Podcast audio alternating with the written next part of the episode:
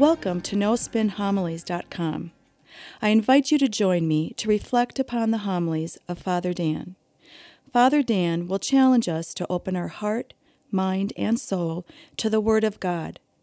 Father Dan will draw upon sacred scripture along with art, literature, and the lives of the saints to help us grow in our love and knowledge of the scripture.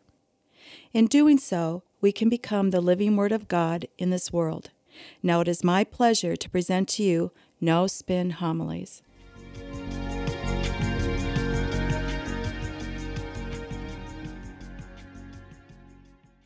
Today, our church around the world celebrates the baptism of Jesus Christ.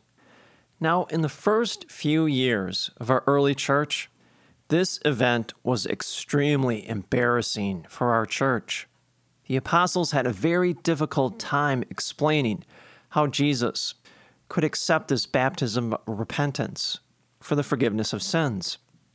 In fact, the apostles avoided this question. They didn't want to talk about it for many years They focused on the resurrection. Now, it begs the question why? Here, Jesus Christ, the Son of God, the second person of the Holy Trinity, here he's seeking a baptism of repentance for the forgiveness of sins. Picture it John is out there. He's north of Jerusalem by the Jordan River. People are standing on the banks of the Jordan River. What is John preaching? One thing repent for the forgiveness of sins. And then he tells the people if they truly want to be forgiven of their sins, an outward expression of their remorse and their sadness for their sin, as well as a desire to change and be a better person, is to wade into the waters and be baptized by John. And the people do just that. And so does Jesus. He's right there with them. Now, we cannot deny this event. In fact, you see it in all four of the Gospels. If there's any story or any event in the public life of Jesus Christ that you would think the evangelists, the writers of the Gospels, would omit and leave out, it would be this. Here, Jesus, he begins his ministry by seeking a baptism of repentance for the forgiveness of sins. It just doesn't make sense, does it? That's why if you look at Matthew's account, John is totally taken back by this. He looks at Jesus and he says, You should be baptizing me rather than me baptizing you.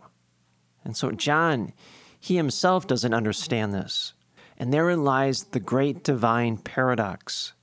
Now, don't get confused. Jesus truly is the Son of God. He truly is the second person of the Holy Trinity. He's the spotless lamb. He's sinless, always has been, always will be. So again, it begs the question why? Why does Jesus subject himself to this humiliating baptism?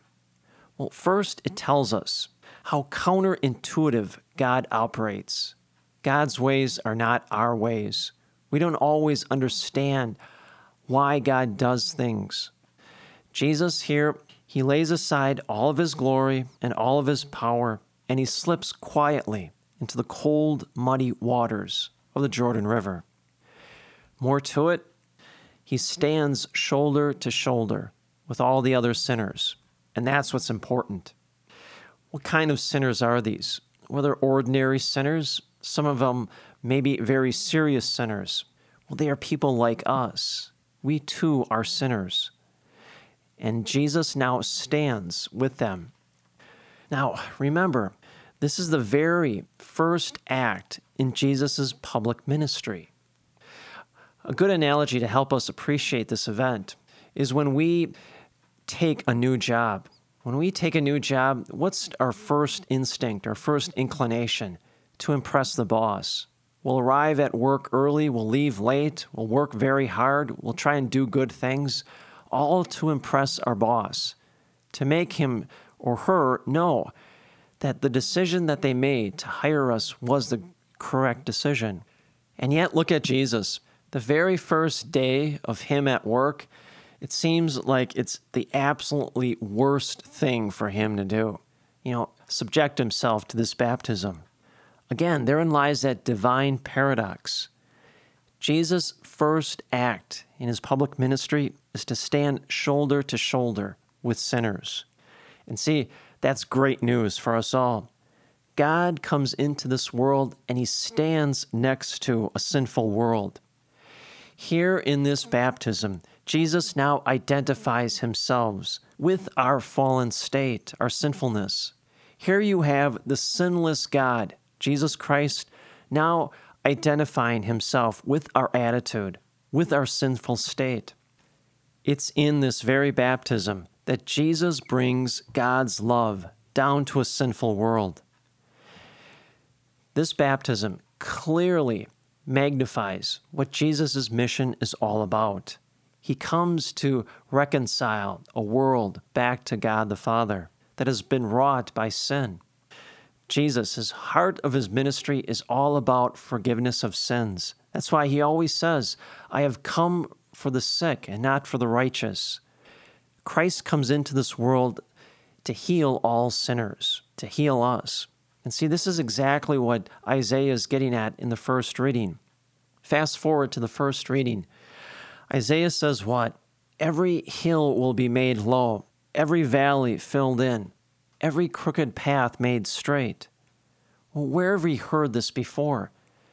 During Advent, John proclaimed this prophecy of Isaiah as he prepared the way for Christ.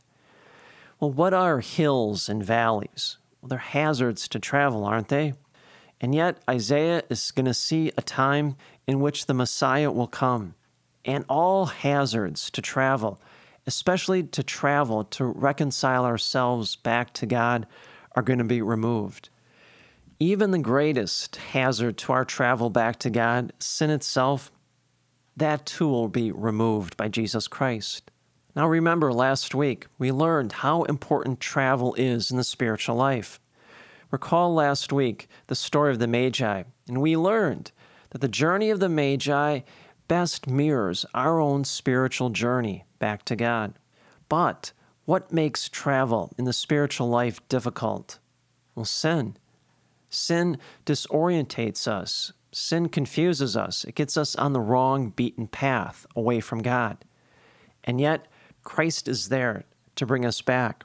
That's why Isaiah says, Here is my servant, whom I uphold, my chosen one, whom I am pleased, whom I have put my spirit upon. He continues, I formed you and set you as a covenant of the people, a light for all the nations, to open the eyes of the blind, to bring out prisoners from confinement, and from the dungeon those who live in darkness. Well, isn't that exactly what Jesus has done throughout his ministry?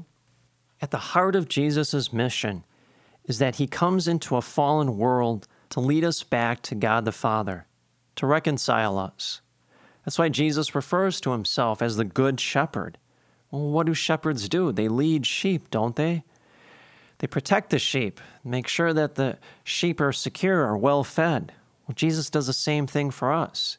He feeds us with his body and blood. He sanctifies us. He makes us holy through the establishment of his church, sacred scripture, and the sacraments. And yet, before he can do any of these things, before any of this can be done, he must first identify himself with us. How does he do it? By quietly slipping into the cold, muddy waters of the Jordan River and subjecting himself to a baptism from John the Baptist. In this event, Jesus is boldly proclaiming with great claritude that our God isn't a God that simply passes down judgment from on high. That's too easy to do. Instead, our God with great humility, comes into our world and exposes himself to a humiliating baptism for the express purpose of beginning the work, beginning the great rescue operation for us all. And yet, none of this can happen without him first identifying with our state, our state of sinfulness. Jesus now stands in solidarity with us and that's the reason why he had to do this in order to begin his public ministry. I'll give you a great example of this to help you understand it a little bit better. Take a coach, maybe a little league baseball coach. A good coach truly cares about their players, he identifies himself with them. Now, if the players are having problems with hitting or catching or throwing baseballs, the coach could easily pass judgment upon the players and start yelling at them. But if he truly cares about them, he begins to work with them. The first thing he does, he kneels down so that now he's eye to eye with that player. Now he's at the same level of that little player. And then he begins to work with them. He shows them to how to handle a bat, how to swing it, how to throw a fastball, how to feel the ground ball. To the extent that the players get better and better and better. Well, in some ways, that's what's going on here with Jesus and his baptism.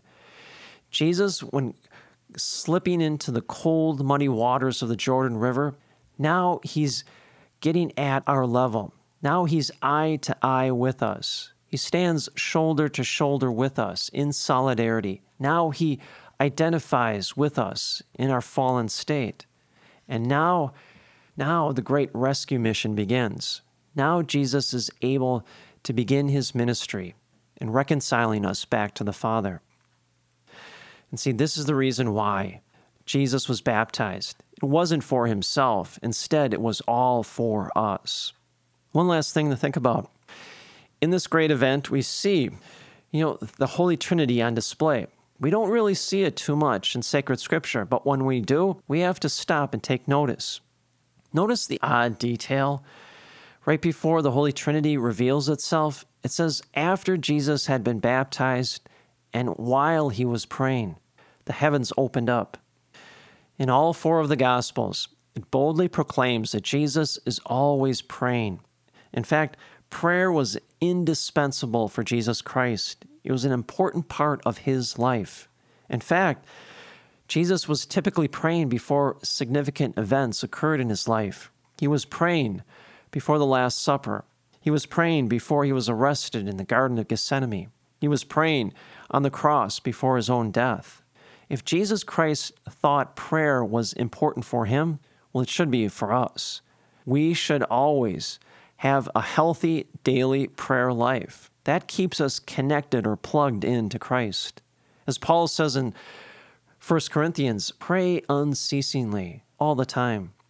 Now, get back to my original statement. Yes, this baptism of Jesus Christ in the first few years of our early church was very, very embarrassing. The apostles had a very difficult time trying to explain why the Son of God needed a baptism of the repentance of sins. Why the second person of the Holy Trinity subjected himself to a humiliating baptism. And yet, after a few years, through the inspiration of the Holy Spirit, they got it. They got it that Jesus needed to identify himself with us. And therefore, they boldly proclaimed this event. That's why it's included in all of the Gospels. This event that we celebrate here today tells us that our God is a God that will go to any lengths to save us. Our God is a God that will stop at nothing to save us. Whether it is subjecting himself to a humiliating baptism or even dying on a cross, there is no length which our God will go to save us. And that, my friends, is great news for all of us and may the peace and the grace of Jesus Christ rest upon you always.